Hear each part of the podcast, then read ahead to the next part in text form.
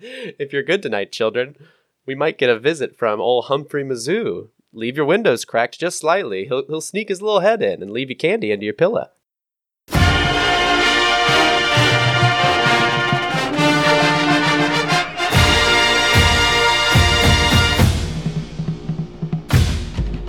Welcome to Chapel Curve, Stats Focus podcast about UGA football. I'm Justin. And I'm Nathan.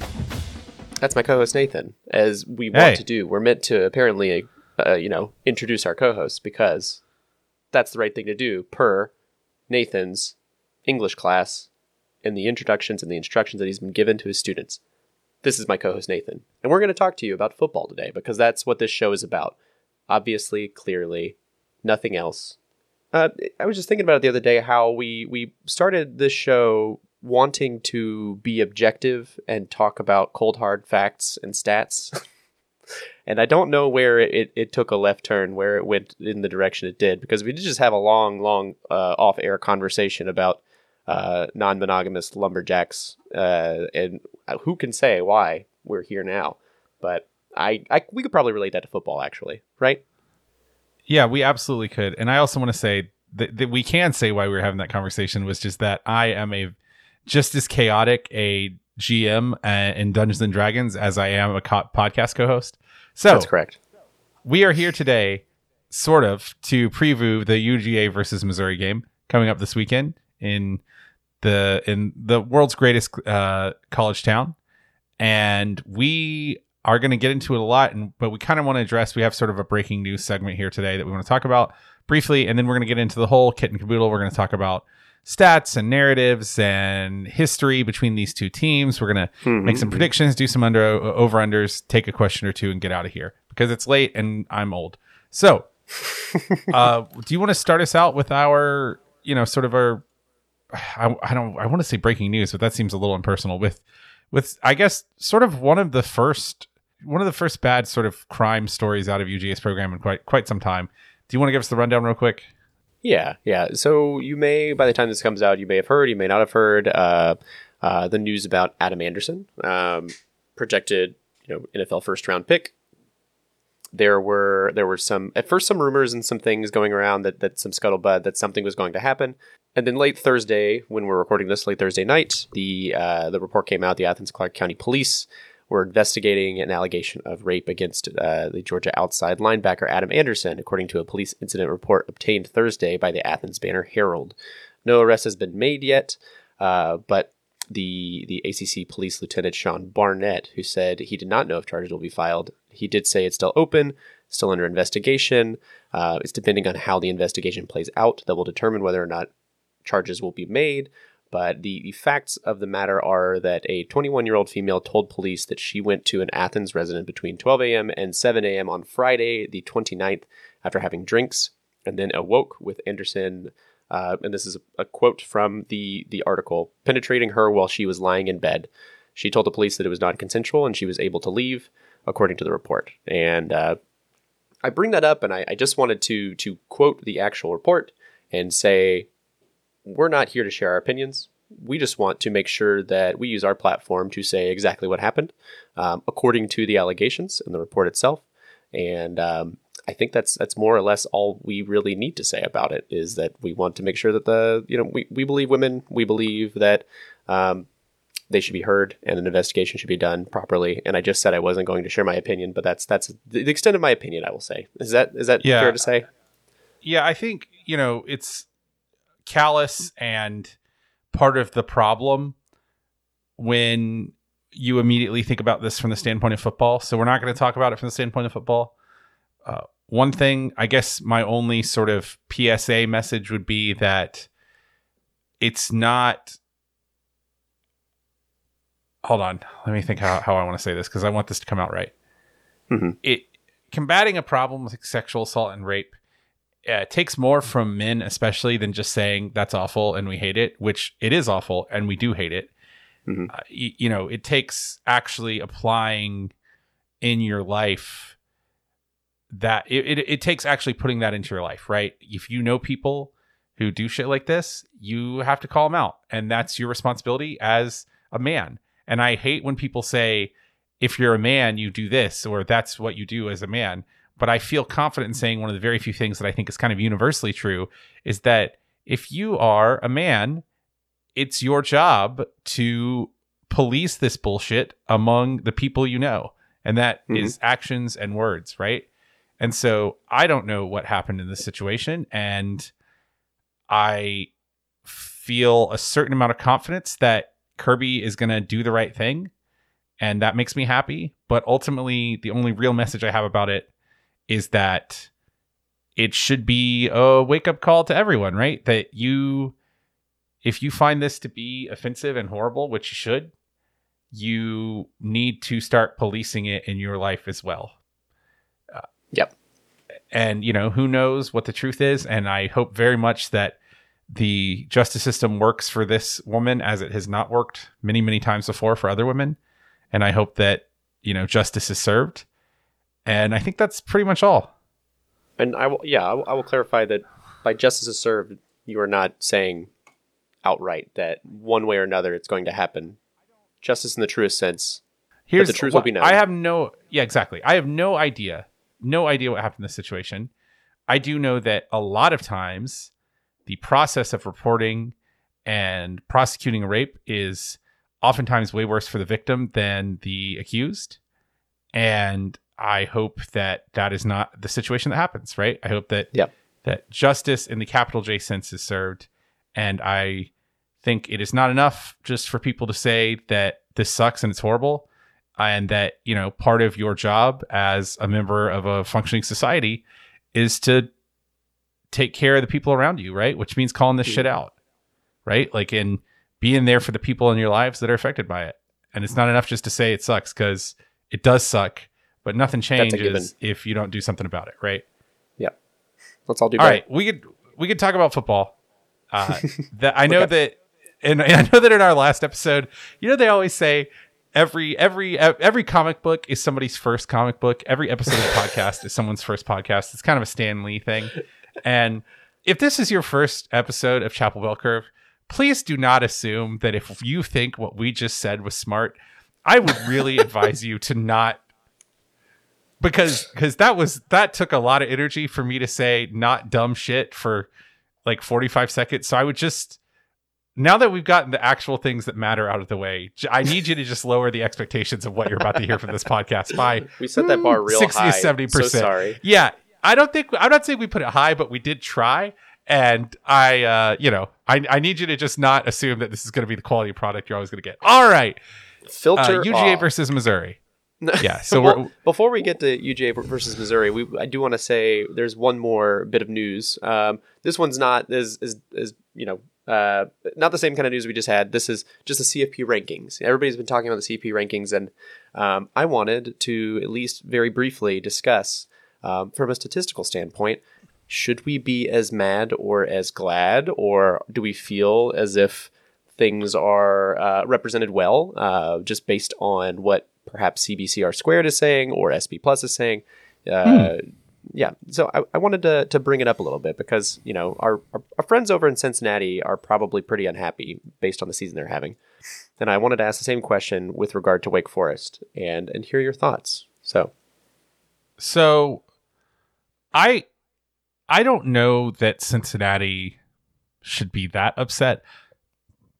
Um I think Cincinnati's probably the fifth best team in the nation and I'm fairly certain that um Michigan State is not the third best team in the nation. If that makes sense. yeah, oh yeah, Uh, per CBCR squared, we have we have literally four iterations of CBCR running right now. Um, so uh, it depends on just which which iteration you want. But if I'll, I'll look at the newest iteration, which is CBCR squared five, uh, five like five version 5.0, which is Uh-huh. not even necessarily ones that we're going to use. But our top, yeah. So we our numbers don't love Cincinnati. We have Cincinnati eighth Mhm. but we have them sort of because these numbers not don't look at you know strength of schedule or record we actually have them below yeah okay so here's the wild thing our numbers and and we try to avoid hurting which means we we don't want our numbers to follow everybody else's numbers and we don't even necessarily want them to follow the eye test But our numbers actually like Michigan, a team that has already lost once, more than Cincinnati. We have Michigan as the fifth best team in the nation, but we do have Cincinnati sixth. Or sorry, no, we have Ooh. Cincinnati fifth. So we have Georgia, Alabama, Ohio State, Michigan, Cincinnati as our top five. Uh, we think Michigan State is in the top 10 at 10. Um, Wake Forest, we have at 17.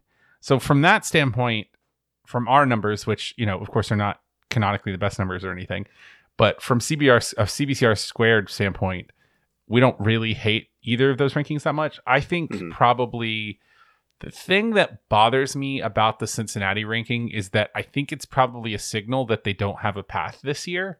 Yeah. Uh, so you know, some things are going to have to happen. Like Oklahoma's going to have to lose. Michigan State's going to have to lose. Now that one's probably pretty easy because they're going to play Ohio State, and I think Ohio State is going to beat that ass. But sorry to make you edit out all these curse words. Um, When do I do that? yeah, you're right. Never mind. I ever done Um, when have I ever done that before? No, but I, I do think that given that the, the CFP rankings are not intended to be purely power rankings, right? Mhm. They're, they're intended to look at what you've done with the schedule, how you've controlled your games. They're kind of resume rankings in some way.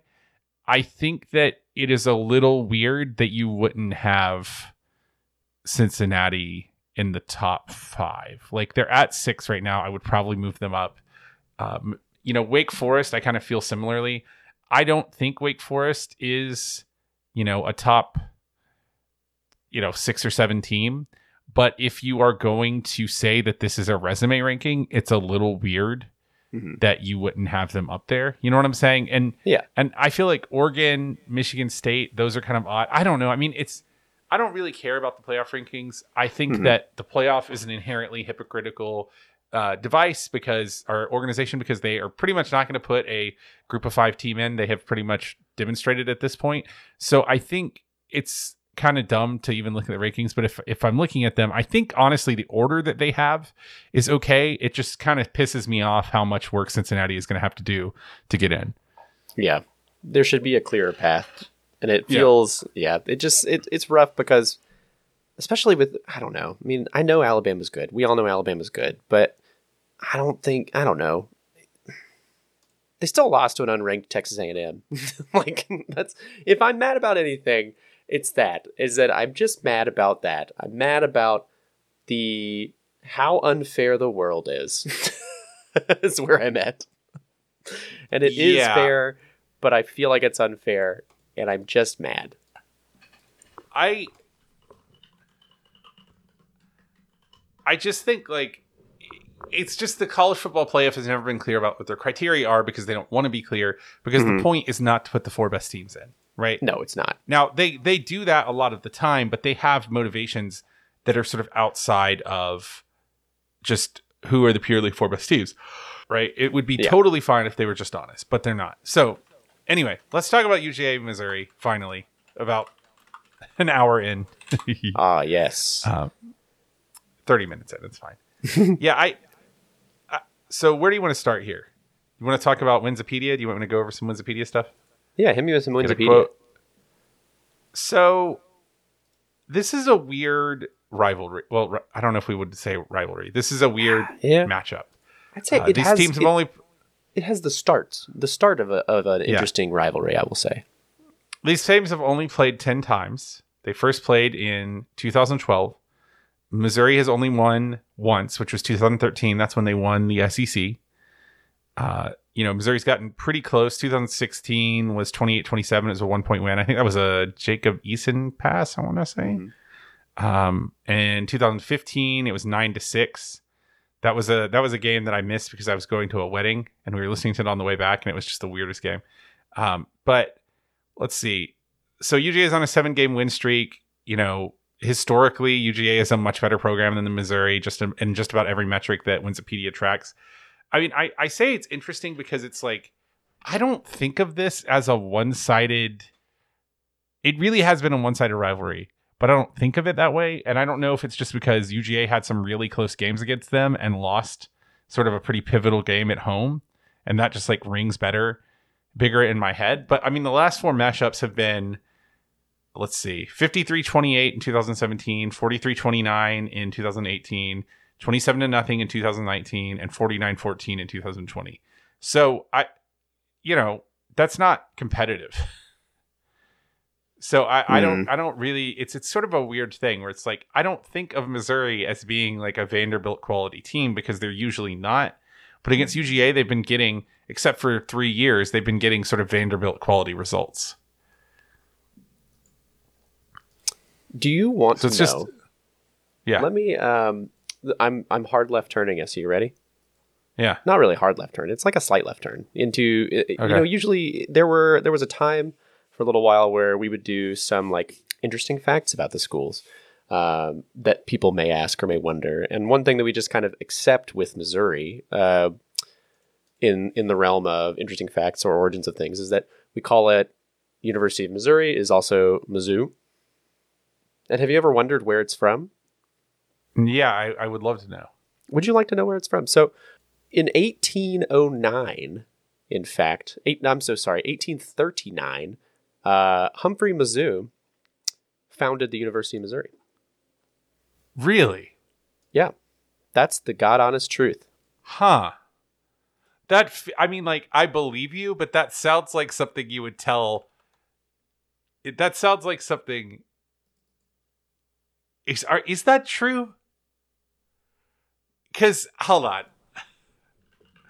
Cuz that sounds like something you would tell to your kid if you were trying to convince him of something that that's like if I asked you w- my dad where UGA came from when I was Uh-huh. like 12 and my dad was like, "Well, you know, originally there was uh there was an order of knights who came here in the 5th century and they were the United God Army and then here we are." United Gom. Why do we call him Uga? Well, you know, son, Yeah. Uga was Yeah. originally a knight. Humphrey Mizzou. That's where it comes from, and it's just I something that, that they've always called it this up, to now. I am I am looking this up because I do not th- I think you're full of shit because I just saw you giggling. Kim Oh, Humphrey Humphrey. is the name of the provost of the University of Missouri. You are so full of shit. I'm so sorry. I really was going to tell you where it came from, and it was honestly really boring, and so I made something up. Where did it come from? Now I got now I want to know. Uh, it was so it's just something that nobody actually knows where it comes from. The very first use of it was in an alumni quarterly magazine in like 1905 from Missouri, and it's just a it. People are like, it's just fun, something fun to say because they say Missouri already, and so they're like, that's too that takes too long. You know, Yeah, too many apparently syllables. Over there in Missouri, they they don't have the same idea here in the general South that we have, where we don't have to get anywhere in any sort of time like we have all day. Uh, which is kind of I feel like the the deep South way is like take your time, Mhm. we'll get there when we get there, but they don't have that kind of time in in Missouri, in Mizzou. But I choose to believe, you know, that Humphrey Mizzou is actually the origin. Um, and he And then and then he looked at me and he said, Humphrey Mizzou has been dead for ten years. uh, oh Humphrey. Um, anyway, uh, the last bit of news that I'm very excited about uh, while we get into advanced stats, because this is a good segue for you. Uh, Missouri coach Eliah Drinkwitz, which is easily one of the best, like top five best coach names right now, uh, is preparing to bring the nation's worst rushing defense and an uncertain situation at quarterback against unbeaten Georgia. Uh, the nation's top ranked team, led by the game's stingiest scoring defense, which is ours, of course. Um, and he has been quoted as saying, I can hardly wait, uh, like unironically. And so, please, Nathan, will you show me why this matchup is, is bad for old Coach Drinkwitz with some good stats? I I mean, good for Drink, man. He seems like a pretty Mhm. good guy. Uh whew, boy. I you know, I have been I didn't do it this year. I, I wasn't asked to. I haven't gotten in touch, but I've done with the Rock M Nation guys on their podcast. I've done a couple of previews with them and of this game over the past couple of years, and they're great guys. And so I'm gonna try not to belittle anybody when I say Uh-huh. this, but like this game should probably be pretty non-competitive. Missouri is about the same SP plus ranking as uh, UAB, so right, just like uh, SP plus has this as about a twenty-something point game uh, per CBCR squared. We would have this as about a let me see, 31 point game ish. So I that that's with our CBCR TED, which is our lasso model. Uh, so I I don't I don't think this is going to be very conservative, and I think the biggest thing is that you know Missouri has a, a decent offense. They're 45th in SP plus offensively. They have a decent offensive EPA overall. It's pretty pretty comparable to UGA's. Uh, they're an offense that you know while they have uh, different decent offensive EPA, their success rate is you know also pretty good. They're decently explosive, right? They they're just sort of okay at everything on offense, right? Pretty low stuff rate, you know, pretty good line, decent line yards offensively. Uh, not as good as UGA's, but just a little bit under average. But uh, this is just this defense is just bad, man. 0.3327 EPA per play. That's bad. Uh, they're hmm. the, I think, I believe they're the 95th offense of the nation per SP plus. Uh, they, you know, it's one of those. This is going to be one of those games where you can see how much matchups matter. You, you know, a lot of the advanced statistical models have UGA's offenses like somewhere in the top 10 this year, but you know, I don't think Missouri's is that much worse than UGA's. Like, I think these offenses are maybe in the same realm, depending on who's playing quarterback and like what kind of day UGA is happening. But UGA doesn't have to play UGA's defense, and Missouri does, right? And UGA gets to play Missouri's defense, which is bad. Missouri is giving up a 45% success rate on average per play on defense. So teams are getting ahead of the change 40, 45% of all snaps. That's really bad. They're giving up 3.5 line yards per carry, right? If you snap, if you hand the ball off to your running back, on average, you get three and a half yards basically before he's touched. That's not good against a defense that, or against an offense who, uh, uh an offense that just wants to run the ball when they can, right? The yeah. only thing that they're even close to above average at is uh, havoc created, which they're just slightly above average at. They're pretty good at special teams. Missouri is. They're second in the nation per SP plus right now. I, I think this might be a little. This might not be that competitive. I think this is going to be a twenty point game, maybe a thirty point game. I don't know that we're going to cover the spread.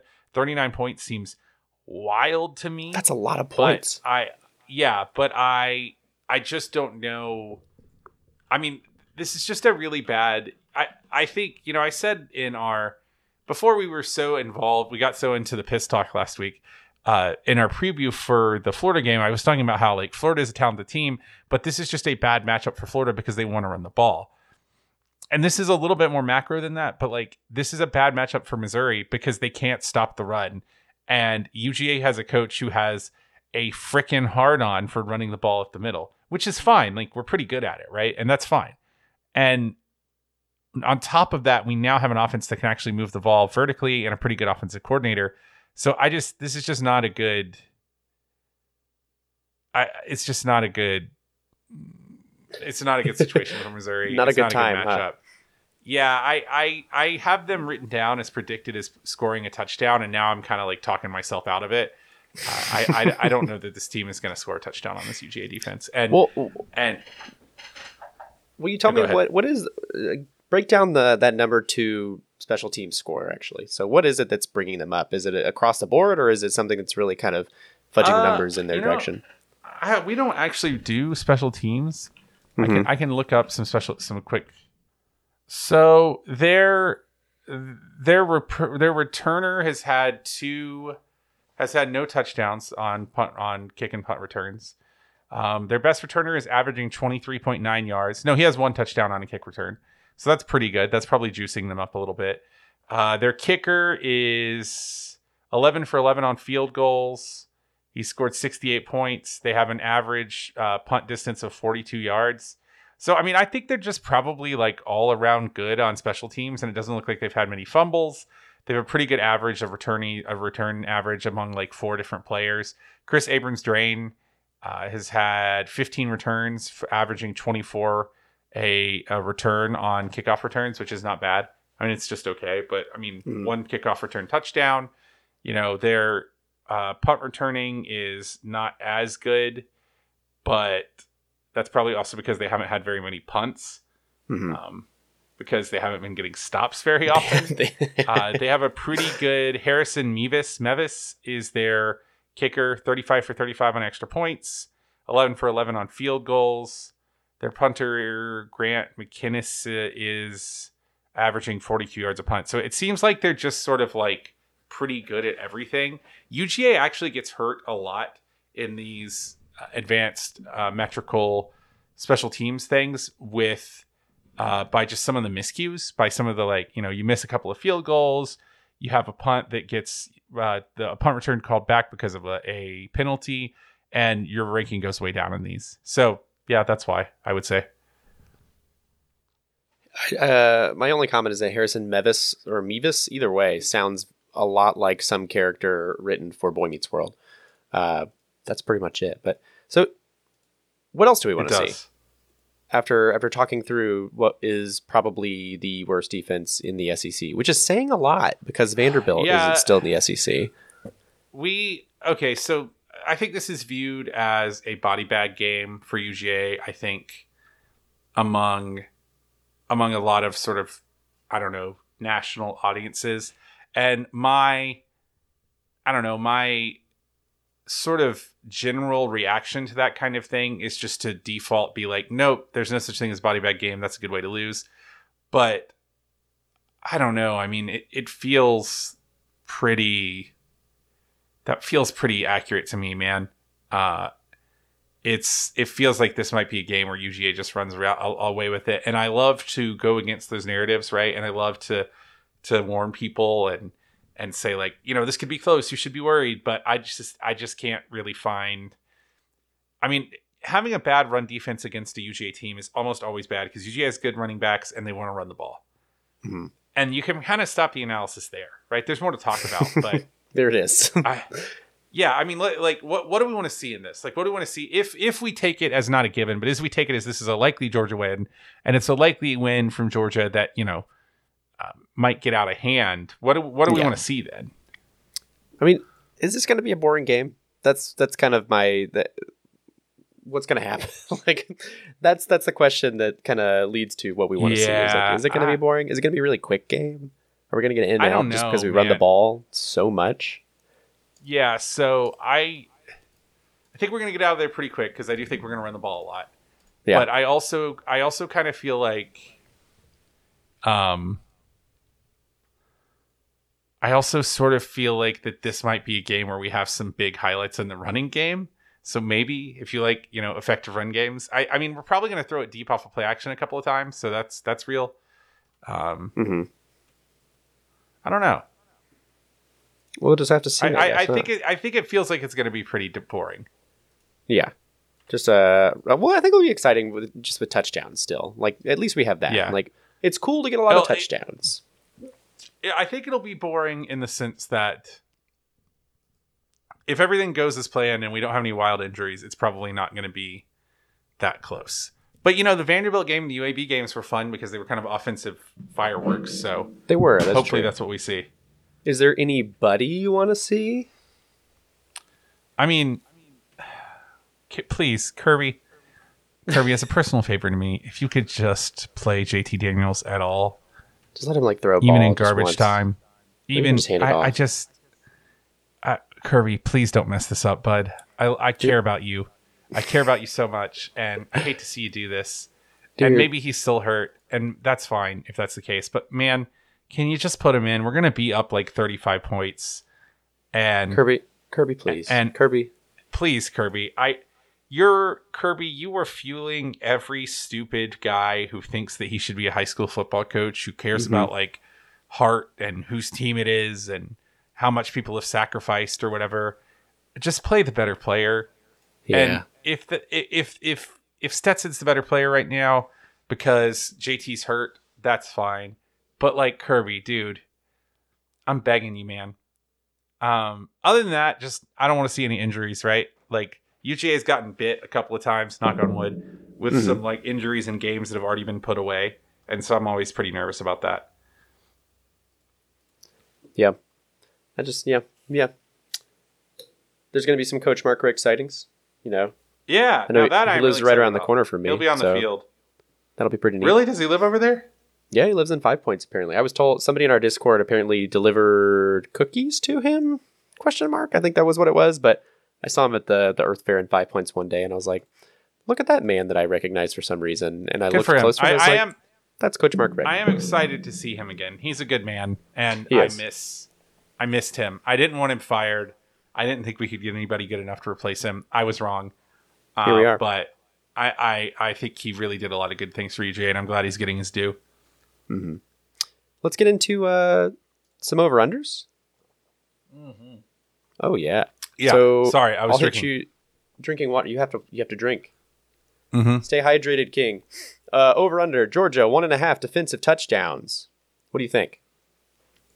Oh boy. I think it's about what we're averaging at this point, isn't it?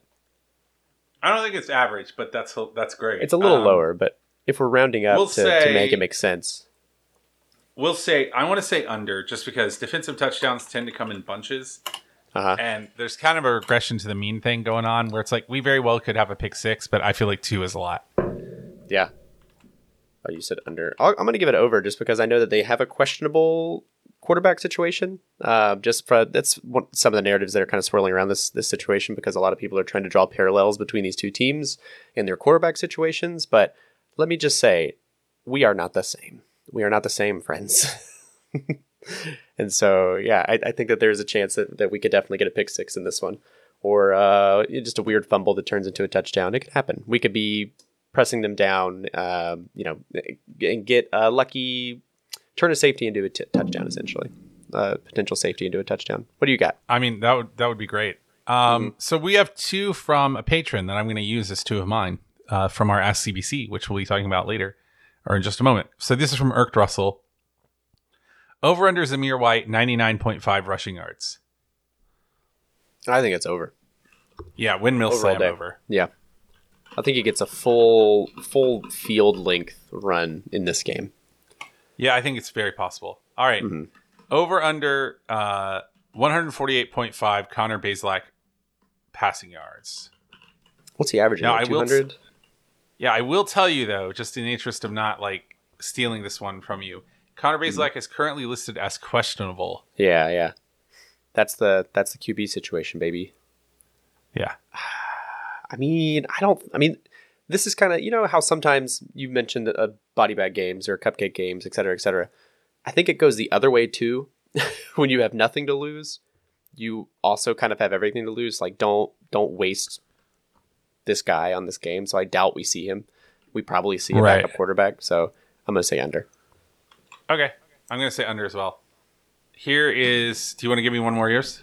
Oh yeah. Uh, so over under Georgia nine and a half passes on the day. Do we hit the double digits with our passes? Yeah, I think so. I, I think.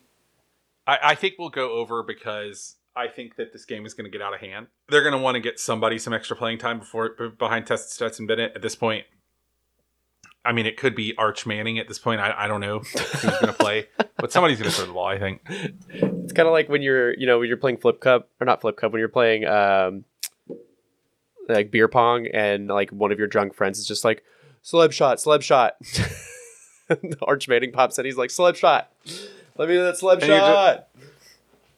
I, my I my favorite thing about that game is when someone's really drunk and just has like they they literally do the like Michael Jordan is unconscious draining threes thing uh huh. where they just it's just they hit like six cups in a row and you're just like, what is happening? I'm just really, I'm, I'm way better when I'm drunk. I just got to be a little bit drunker. That's it. Uh, I'll say under, just for the sake of being different. So we're not just windmill slamming every single one of these. What else you got? Let's see. Uh, this is a late late breaking one from Bro Broma Brobama. uh, in the Discord, and I know how to pronounce his username, but at this point it's a meme. Uh, over under two point five Georgia players with fifty plus rush yards. Two and a half. Uh, I'm gonna say under. Two seems good. Over seems like a. Do we see? When's the last time we saw three Georgia players with more than 50 rush yards? I wonder. I think it's happened this year. Has it? Yeah, I'm gonna say under two because I know that apparent. You know, Kendall Milton is out right now, so behind James, I mean, Kenny McIntosh, and White. Edwards. That's who you I don't see. know. I don't know. I'm gonna actually. You know what? I'm gonna switch it over because now I'm just thinking about like if we're up 28 points, We're just Uh-huh. gonna like hand the ball off to whoever's back there, and they're still gonna be bad at at deep run defense. Um, I'm checking. Let me just see these box scores real quick from these games because. Okay, yeah. Uh, the Arkansas game, Cook had 87, White had 68, McIntosh had 57. For the Vanderbilt game, 48, 46, 37 rushing respectively. Just a lot more passing in that game. Um, so yeah, I. I mean, it could definitely happen. I, I was not expecting it. In this game, I expected to be like someone's going to have 100 plus, someone will have upwards of like 80, 90, and then there will be somebody else in the 40s, is what I was kind of expecting. So we'll just have to see. Um, yeah, and the other big game, big points game, was the UAB game. Uh, White had 34, Edwards 29, Milton 26. So nowhere near there, but yeah, we'll just see. Could be a game where we stay fresh. Could be a game that we get some big ones, some explosive plays for once. Uh, I want to see them. I want to see more of them all day, every day. Last one is over under three and a half hours of game time. Are you going to get out of there by 3:30? Mm. I'm actually gonna say over. Yeah. Yeah, I'm gonna say over because it just occurred to me that I know the schedule for the halftime show, Oh, and there's some extra stuff going on. Boo! So I'm gonna say over. You you that's some insider trading. Yeah, that is insider trading. Sorry. I mean, but I, you know, I got to use my knowledge as I can. Do what you got to do. All right. Well, give me an over uh, overall score for this game then. Uh, I am thinking that this is a game, as I said. I'm in no way being dismissive of this team. I think they actually have uh, some. They have a very, very good running back, whose name is escaping me right now. Uh, Tyler Badie. Yeah, they have no, a his very name's good running Batty back. now. It's Batty. Tyler Batty. They have a very good running back in Tyler Badie slash Batty, depending on how well he plays. That's sort of his. uh Well, there's Tyler Badie. Tyler Batty is when he has a couple of interceptions. Tyler Goody, or he's a couple of turnovers. Tyler Goody is when he's like really running the ball well. And Uh-huh. then Tyler, Tyler Medium Speed is when he just has an okay game and he's tank, and then he's uh Jeep Medium Speed's brother. Yeah. Tyler Masomenos B. Yeah. It, all- running backs are now judged by these criteria. Uh, but yeah, so uh, this is a team that has some real talent at places, but they just are playing really bad defense. They've already fired their defensive coordinator on the year, I believe, or finally like defensive line coach or something. They're not. They're playing really bad defense, and they're playing bad defense in a bad spot to play Georgia. I think that this is going to be a game where Georgia kind of can name the score, and Yeah. I think maybe they might get a fluky touchdown, or you know, UGA puts in the second team early to save the starters. So I'm gonna say 45-7. I'm gonna give them the touchdown. Uh, UGA's second team defense is very good, but I think I think uh, Tyler Badie. My sort of thought here is that Tyler Badie is going to be playing in the fourth quarter, and most of UGA starters are not. Jordan Davis is probably not going to take a snap in the fourth quarter of this game, right? Yeah. So if you just think about, you know, Badie gets sort of like a pride score, and that guy that guy can play now. Like he'd play on UGA's team, right? He's good. So I I, I think you 45-7 feels right to me. Feels good.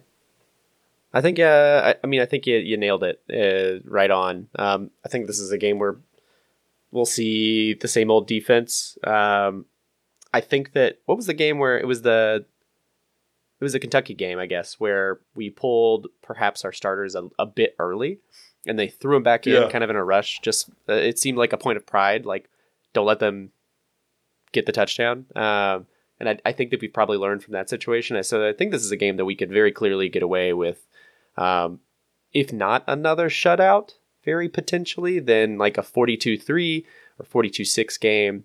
Uh, they do have a good kicker, so could be putting it away if they need, if they can, if they can get that far down the field throughout the game um, without being stopped, just pretty much completely. So uh, I think my overall score for this game is a 42-3 Georgia victory. Ah, Feels good, man. like feel like we're, we're kind of copacetic here on these on these predictions. All right. Mhm. Let's get into our Ask Let- CBC. Uh, yeah, everyone's favorite segment, our favorite segment because it's free content, and your favorite segment because you know, uh, for some reason you want to hear us chuckleheads talk about your questions. You got questions. We have mystifying to me. Hey, can I tell you a story before we get into this? Of I was course. at uh, I was at a very somber occasion the other day. Uh, I Mm-hmm. was at a memorial service for a dear friend, and and I was in line at the receiving line, and one of my uh, sort of mutual friends, uh, a friend of someone who is in this uh, in this actual Discord right now with us, uh, saw me in line and was like, "Hey, are you Nathan?" And we talked, and she said, "Hey, I know Abby," and you know, it was a very somber occasion. She's like, "Oh, I hear you have a podcast," and I was like, Nope. "Yeah." Uh, you know, I my advice would be not to watch it. Just don't listen to it. don't. It's not good. And I was just thinking about how bad of an ambassador I am for a brand, and I want to apologize to you publicly at, at how I am constantly. People are like, "Oh yeah, I really like your podcast." And I'm like, "Oh, I don't know why." I don't know about that. Well, I don't Let me- know. This just, Let stop. me say, I did the this. So I actually told this exact same story basically earlier tonight at dinner. I was with um, my brother and sister in laws and brothers and sisters in law. Um, I believe it's like attorneys general. yeah, it's a turn. It's it's very yeah, same thing. And I was saying that uh, it actually comes up a lot in like professional settings for me, which is my nightmare. Um, for me, the executive director of a, a children's literacy organization, for anyone to know the titles of the last two episodes we just created. Um, that would potentially give me money, my organization money, and so Mhm, uh, it actually comes mhm. up a lot because my coworker thinks it's fantastic and hilarious to promote me as often as possible. When she's like, like any any podcast adjacent, we could be talking about like our favorite musician or CDs, for instance, and she's like, Justin has a podcast, uh, and it's the worst. Great. But, yeah, yeah. thanks, well, thanks I so mean, much for I, that. I'm a public school. I'm a public school teacher, so any anybody people anytime people at my school are like, "Oh, you have a podcast?" I'm like, "Nope, I don't." Never. What's What? a No. podcast? Never heard of them. I Tell want. that's about. yeah, I did, but then you know, me and my partner got in a fist cast? fight, and then this is back in the '80s. Yeah, We that's the only way the, the show can end is if we Yeah. like have we go out in the parking lot, we take our shirts off, and we we like fight poorly. Yep. Yep. It's gonna be very good. All right, you want to you want to answer a question from people that listen to this? Yeah, let's do it. Okay. Uh, this is actually a, like a semi correction. So the very first one, it was not an Ask CBC, but we're still gonna kind of address it. Um, ben at Lucky Rubes says, listening to the latest show, check Kirby's presser about what happened with Ringo. Also, whoever wants Davis to run the ball doesn't remember when Charles Grant blew out his knee doing the same thing. Do you want to kind of speak to that? Yeah, so I, I mean, I'm superstition uh, enough that I, I'm I'm a little stitious, as you said. So now I Mhm. don't want him to run the ball, but I will say, uh, for the record, Kirby did apparently clarify in his pro- podcast after we after we recorded that in his presser, his podcast. No, Kirby has a podcast too. It's uh, it's just about the it's just about the band driving and crying. Uh-huh. It's just called driving and crying with the Curbs. Driving And with Curbs. like he just like cracks a beer and talks about his favorite driving and crying tunes. Anyway, so I would I would watch the shit out of that. I would listen to the shit out of that podcast. And now I really want uh, Macon Dog at Dog Sports to hear this episode because he Mhm. would love that podcast. Driving and crying with the Curbs. TM TM TM. Anyway, um, so in his presser, Kirby Smart said that apparently Kelee Ringo did the right thing and had a call where he basically went down to support the run, but someone was supposed to like basically rotate back behind him and take that wide receiver, and they didn't. And apparently, what what he was getting into him about was not that Kelee Ringo did the wrong thing. It was that when he saw who did the wrong thing, he shouted at them. And and Mhm. Kirby's point was basically like, "Hey, you know, that's my job as the coach. You don't need to correct other people." So do do want to clarify on that one point. All right, I got another one for you. You ready? Yep. This is from Kyle Sargent at, on the Discord and also my friend. If you had to have a CD stuck in your car stereo forever, uh, which one would it be? Oh, um, it would be "Say Anything's" is a real boy. Oh, oh, It's a masterpiece oh! That from start that to finish. physically. Oh God, alive with the glory of love. yes, Every time I hear that song, oh, because they they do such a good oh, like you wound me. Oh. Max, Max Bemis does such a good job of every song In my heart. is so different, but it all tells such a cohesive story, like from start to finish in an album. And he does such a good job. So you could find something different on every playthrough. It's awesome. What about you? so I was thinking about this, and it's like, do I do my favorite album? Do I do an album that I just think is like straight bangers? Uh, Mhm. You know, because like a, a, kind of related album to yours that I think is straight bangers is uh, Three Cheers for Sweet, Street, uh, Sweet Revenge by My Chemical Romance, a, an album I think just has no bad songs on it. But then I was Mhm. thinking, like, really, I need an album that is there. It's I, I need an album that is like my emergency album that it's there for me when I need it. And so I've been accused occasionally of maybe not having um not having a lot of emotions, you know? And I, I've been accused of being, I know this is going to shock some people, but I'm not all chaotic energy. Some people accuse me of even being maybe a little bit laconic or stoic about my, uh, you know, about my emotional vulnerabilities. So I need an album that is just going to like rip the band aid off. Uh-huh. And so I've really. I've really been, yeah, I've really been thinking, thinking about it, trying to, trying to just like be in it with where I am. And so I'm going to say August and Everything After by the Counting Crows. It's not, it's not necessarily my favorite album and it's very sad, but sometimes I need to listen to music that makes me sad, you know, to just sort of like prime the emotional pump. Right. I like that. If I was gonna Yeah. say, if it was gonna be an album that was just on constantly, I would probably do like Led Zeppelin two or something, just because like yeah, also bangers all the way through. Or I like four as well, but Yeah. yeah, I think that would be the one. That's like my emergency, my emotional support album. yeah. If we want to go classic, I would say uh, "Dreams" by Fleetwood Mac. So Ooh, Another yeah, absolute- also bangers. masterpiece. But seriously, of an album like, or rumors, go- excuse me, not dreams. Go back and listen to two or to three albums. They I, they all I believe came out in I want to say 2005, but from Under the Cork Tree, uh, anything or from Under the Cork Tree by Fallout Boy, Three Chains Cheers for Sweet Revenge, uh, Revenge by MCR, and then I also believe that Is a Real Boy. I think might have came out in 2006. But all three of those albums came out within like 18 months of each other, and they are all just like pop punk, like second wave pop emo masterpieces. Also, It's if you true. really want to get like deep in the weeds, uh, MCR's previous album, which is called "I Brought You My Bullets, You Brought Me Your Love," or I think it's that. That's what it is.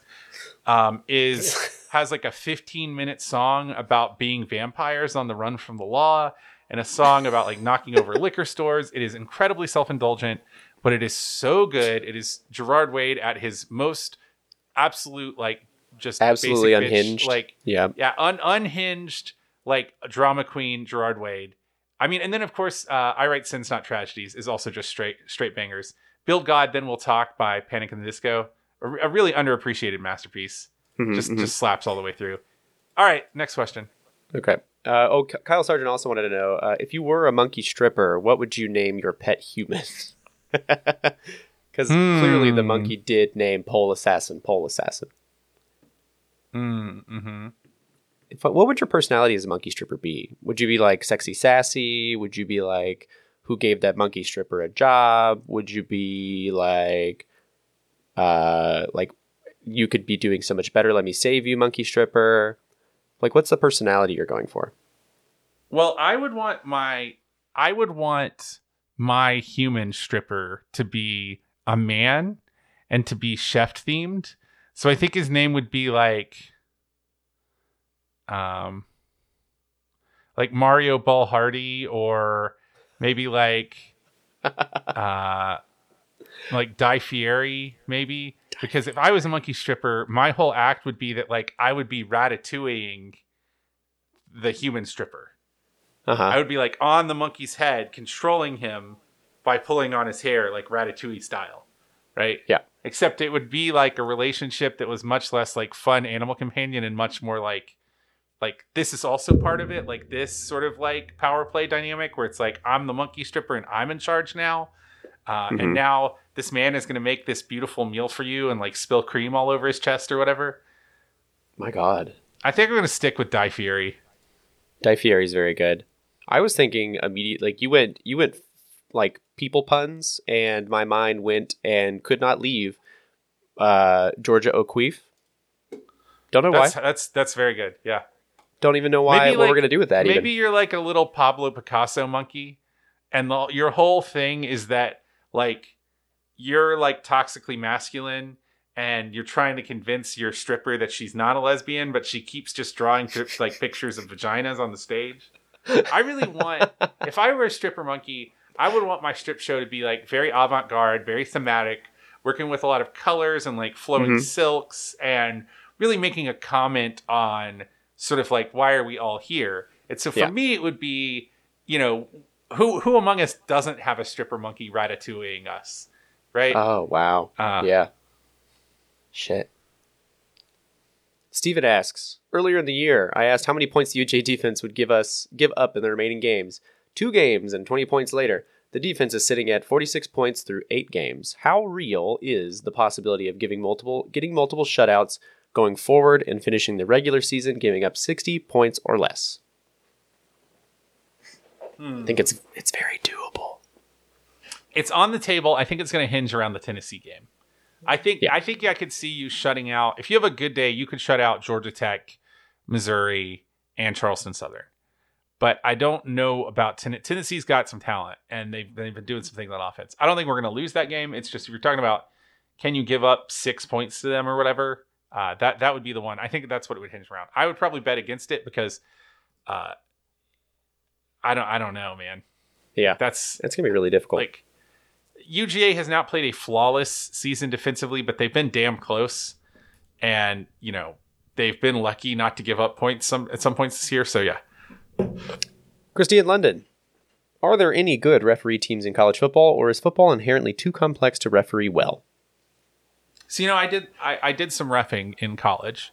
Uh-huh. I did some. um I mean, I wasn't like didn't really do it a lot. I did a lot of. uh uh, I did a lot of intramural uh, refing, and then I did some like JV games at the high school level. And I think you can ref well. I think there are a lot of good refs.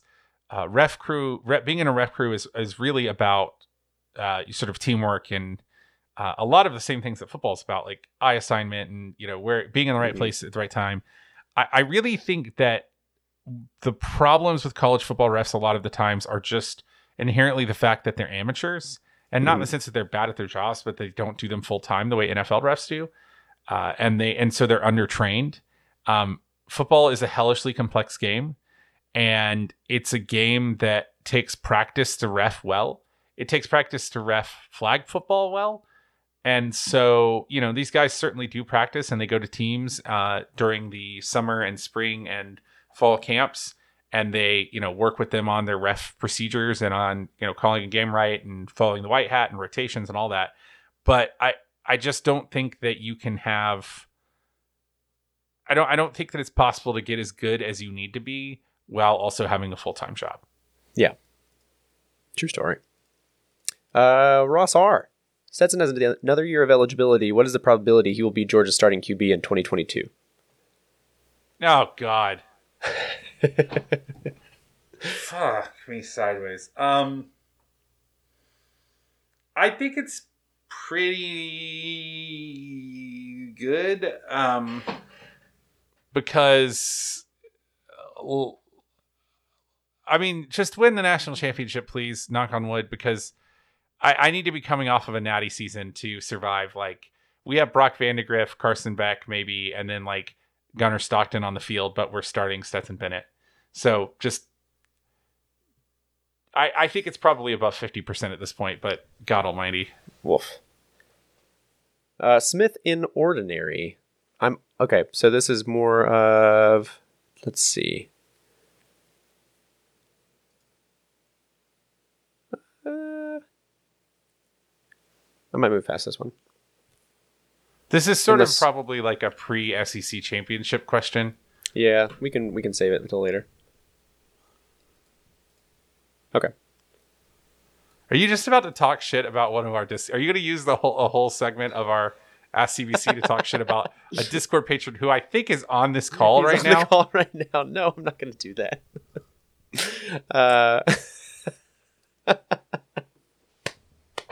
I already did. I already did the talking shit. Um, okay.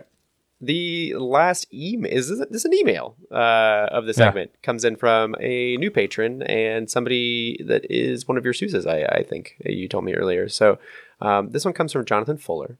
He says, "Salutations, great great start, great lead. As we've said before, the emails come with a formality, and you you really hit it nail on the head. As a longtime listener and new patron of your quality service, I would like to inform you of an egregious typographical error boldly displayed on your Patreon sign up page. After bestowing part of my herd earned, really going to sit on that one. Just gonna take that a second. Take it. You all right? Yeah, I'm okay. Okay. You're just really sitting on that. Uh, after bestowing part of my herd earned student loan disbursement upon you, I received a notification that I have, quote, baby outfits picked out for the UGA fan child. I have net conceived yet. Yes, you read that right. Have net. What is that? Some sort of internet possession? Such is a grotesque display of abysmal quality assurance and utter disregard for the patron. Such is what I expect from a stats focused podcast about Florida or Auburn or Tennessee or Alabama football. But here, in my community of red and black, and apparently some blue and white, because we do have Kentucky friend, such ineptitude is positively unacceptable and disgraceful. I apologize that my tone likely comes across as harsh. However, I feel it is necessary to convey my true feelings of betrayal through this experience. I hope you can understand. In other news, I'm happy to be here. As I said, I am a longtime listener, new to the CBC Patreon community, and would love to break in this new phase of life with a couple of questions. Question one With Florida behind us, how likely do you think we are to achieve an undefeated regular season? Question two Now that the CFP committee has released its first set of rankings, what legitimate playoff contenders would cause the least anxiety in the event of a potential first round matchup and why? Thank you for the content and go dogs. So I think it's pretty likely that we get an undefeated regular season. I think we're going to be favored by both Vegas and all of the advanced rating metrics in every remaining game. Uh, what would cause us the least anxiety for a first round matchup? I mean, Oregon or Michigan State. Or Cincinnati, feel- if they do find a way in. Feel, yeah, all three very good teams, but I think pretty beatable, good matchups for us. I think most likely it's probably Michigan State or Ohio State is who we're most likely going to play at this point if they do continue on with a good season, right? If we sit in number one, they Uh, sit at Ohio number State four. might get to third, but yeah, Yeah, yeah. We could, we'll just have to see. Yeah, well, yeah, in the world where Ohio State beats Michigan State and Oregon wins their championship, we play Ohio State probably at four, but we'll have to see. We did have this is another rendition of Yara's Rage Against the Machine. This is probably our favorite way to receive the questions now. Like, don't email them to us, don't type them, write them on whatever device you have you've written this on, um, and send them in. Because Yara, what what they've done is is written, I guess, in a notes app of some kind, um, and it's it's just very fun to kind of see it all here. Also, because I really want one of these myself. So, this is Yara's Rage Against the Machine. Are you ready? I'm so ready. Very ready. It, you- it also, I want to say, Yara was, uh, Yara was very humble about their handwriting, but I think it's quite cute. It's very My good handwriting. awful. I want this handwriting. Yeah. So it starts out, hi besties. I am switching it up and handwriting my rage tonight. Enjoy. One, you either attack the day or the day attacks you. The day is currently beating me up in an alleyway. How do I cure a cold? Yara, you got to go to sleep, duder. you gotta go Like you got to, you need to, you need to go to sleep for like, like 16 hours. My, my, my dog, my, my very close friend. Uh, Number two. I, I I did some research on Mark Richt and he seems like a cool guy. Why do some people not like him though? Well, he is a very cool guy. He's a very good person. I mean, Richt was a guy who maybe he never reached the top of, you know, he never won a national championship and he had a lot of times where he got really close and things didn't work out. And either you interpret that as variance, which I think it is, or you, you know, I mean, he didn't he didn't have Richt was a very good recruiter, but he didn't have quite the manic, unhealthy intensity at it that Kirby Smart did. And so some people just never really got over that. Three, is JT Daniels going to start or play on Saturday? I like Stetson, but I miss my possible neighbor. I don't think he'll start. I think he'll play. Sweet. Four, how many layers do I need to wear on Saturday? All right, Bessie, I'm about to hook you up with the like. This is the realness. This is this is the play. All right, you ready? So you got you have to have a thermal base layer, right? But the key is you have to have a top and bottom thermal base layer.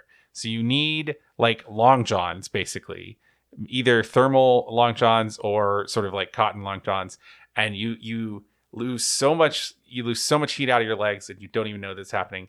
It's going to be about 43 at kickoff. So I think if you have a thermal layer, you have hat and gloves, you should be good. I always did like a light zip up under my jacket, under my thing, under my um under my what you call it my uh my jack my like uniform jacket. But you could also do an ass jacket under there. That's a little uncomfortable because just Ass the design of the ass jacket. Um, I tended to be okay with the form with a- just a thermal layer unless it's really cold. If you, it just depends on how cold you know you're going to get and how windy it's going to be. If it's windy, you're going to want to you're going to want a windbreaker layer between your jacket and your thermal layer. So that's when you put the ass jacket in. But the key is you want good gloves that will wick. You want a black beanie with, you know, a Georgia logo on it and then you want a thermal layer on top and bottom. And if Mhm. you're cold natured, maybe two thermal layers, like you do like thermal and then a long t- sleeve t-shirt. Hand warmers if you need them. Yeah, hand warmers can be really helpful. You can put them under. We, that was Jonathan Ashley's. Uh, suggestion, yeah, yeah, that was Jonathan Ashley suggested. Actually, and if you're playing a sousaphone, what you can do is you put a hand warmer sort of like between your hand and the the valve casing, and then uh, you have a you can put one in your crook too, so that wherever you're touching the horn, you have a you have heater. I will also add, I really love like if you don't go the long john route because it, it, for me long johns get like really bunchy and I don't love it, but uh, I really love like running tights, uh, which are basically Yeah. just tights or leggings. Like, Well, uh, yeah, you need when when I say thermal layer, you're not actually talking. You're not necessarily talking like the waffle weave underlayer, Mhm. right? Like I wear, I wear like a like basically a running running l- pants for like running tights that are designed for heat. You Mhm. have to find. Um, you have to get the kind that is designed for staying warm and not for cooling off. You don't want like sweat wicking thermal layer. I will. Those of you that are um, not initiated into the world of marching band, um, the uniform does not cool you off in the summer. In fact, it's very very hot, and then in the winter, it does not keep you warm. It does not despite keep you being warm layers of wool. it's the worst. Uh, where was I? Is Missouri like actually good? I'm confused. Nope. Can I get can I get our Lord and Savior Jordan Davis to sign my Sousa a dog walk? I want to, and I think he would as well. He would, but no, you cannot. Do you think we are going to go to the Cotton Bowl, the Orange Bowl, or neither? Why? If we go to the CFP, I think we go to the Orange Bowl because if we go to the CFP, we're almost like if we win out, we're going to be the first round pit or the first, uh, the first uh, shoot. What's the word I'm looking for? Seed. We're going to be Yeah. the number one seed Bid. probably, and the one the higher seed gets to sort of dictate more of where they go. And I think we would rather go to the Orange Bowl because it's in our time zone. Mm-hmm. Not a question, but dude, my cat will not will sit down and listen to CBC, but nothing else. So congrats, Wendy is a CBC fan. Yes, cats only. That's a cats only that's, show. That's a G. Men who love cats. Hashtag. Hashtag men who love cats. Ten. Describe how the game will go in three words. Go.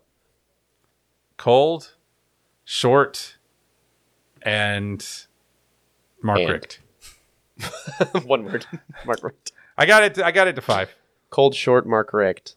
That's also uh, a fanfic that you could read over on our Patreon by subscribing for fifty dollars.